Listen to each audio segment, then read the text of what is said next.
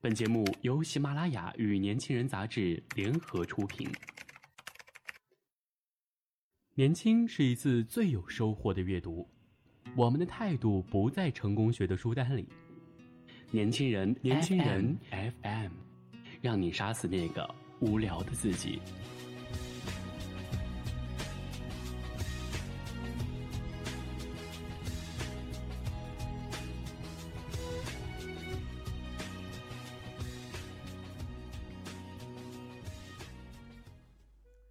你好，欢迎收听《年轻人杂志》夜读节目，我是杜丽。今天晚上跟你分享的文章是：不要错把人脉当友情。先来做一个小测试，你把能叫出名字的人筛选一遍，除去酒肉，除去权钱，除去利用，最后剩下来的名字还有几个？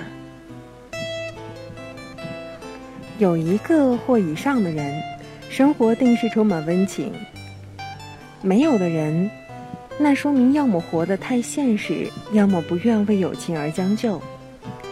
其实很多时候，关乎我们一辈子的友情选择，更讲究缘分。你们彼此间可能只是可有可无的人脉关系。谈到人脉，也许你现在有一个最大的问题。就是对自己的友情太自信，错把人脉当友情。《三国演义》里的蒋干，便是因为对昔日的同窗之情过于自信，而被周瑜愚弄，误了前途。书中说到，赤壁大战当前，周瑜正在帐中议事，部下传报故人蒋干相访。周瑜闻讯，已经猜出蒋干来意，他眉头一皱，计上心来。连忙吩咐众将依计行事，随后带着众人亲自上门迎接。故人造访，周瑜首先念及的不是彼此的同窗之情，而是计上心来。随后装醉昏睡，故意让蒋干盗取事先准备好的假情报，施了一计反间计。蒋干很冤。他自以为凭着少年时代的友情就可以说服老同学周瑜迷途知返归顺曹操，可周瑜并不为这一份老交情而买单。在当下的功利气氛当中，有太多跟周瑜一样秉着这种想法做事的人，虽谈不上为了利益而出卖朋友，但起码你在他们心中很可能只是一颗无足轻重的棋子。最美的友情是冷暖自知。有人说，检验一个好友，不是靠酒后吐真言的表现，也不是靠一个话题是否能够聊起来的试探，他靠的是，当你将你最辉煌的时刻与他分享时，看他眼里是否有半点嫉妒；当你将你最糟糕的情绪向他吐露时，看他眼里是否泛着泪光。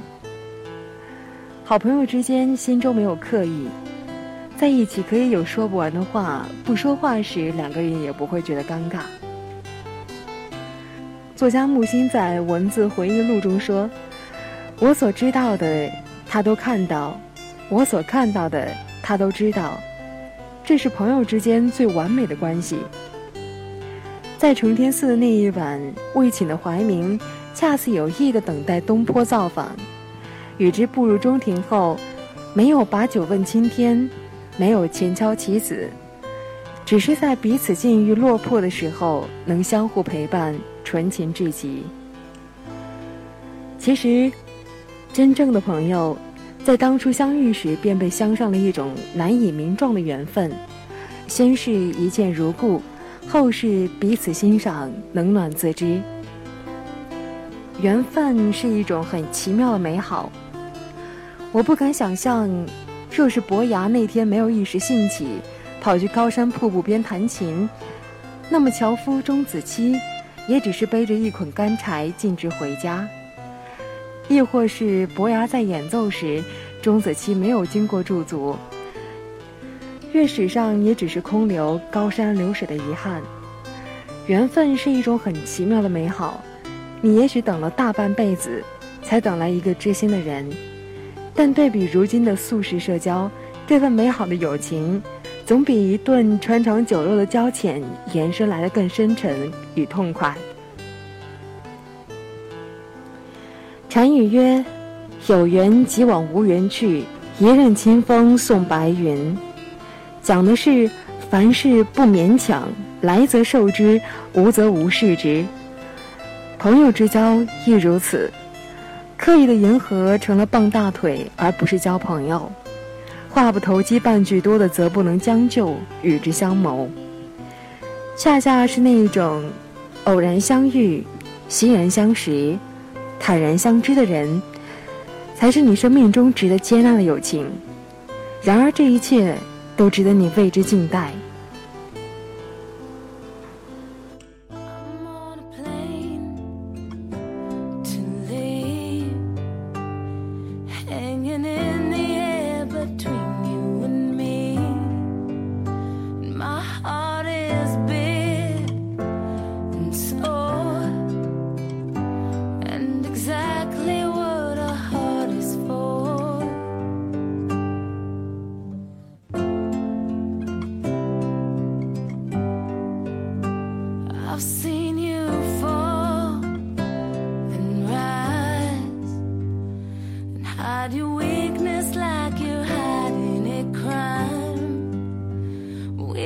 too much to drink every night for the last couple weeks.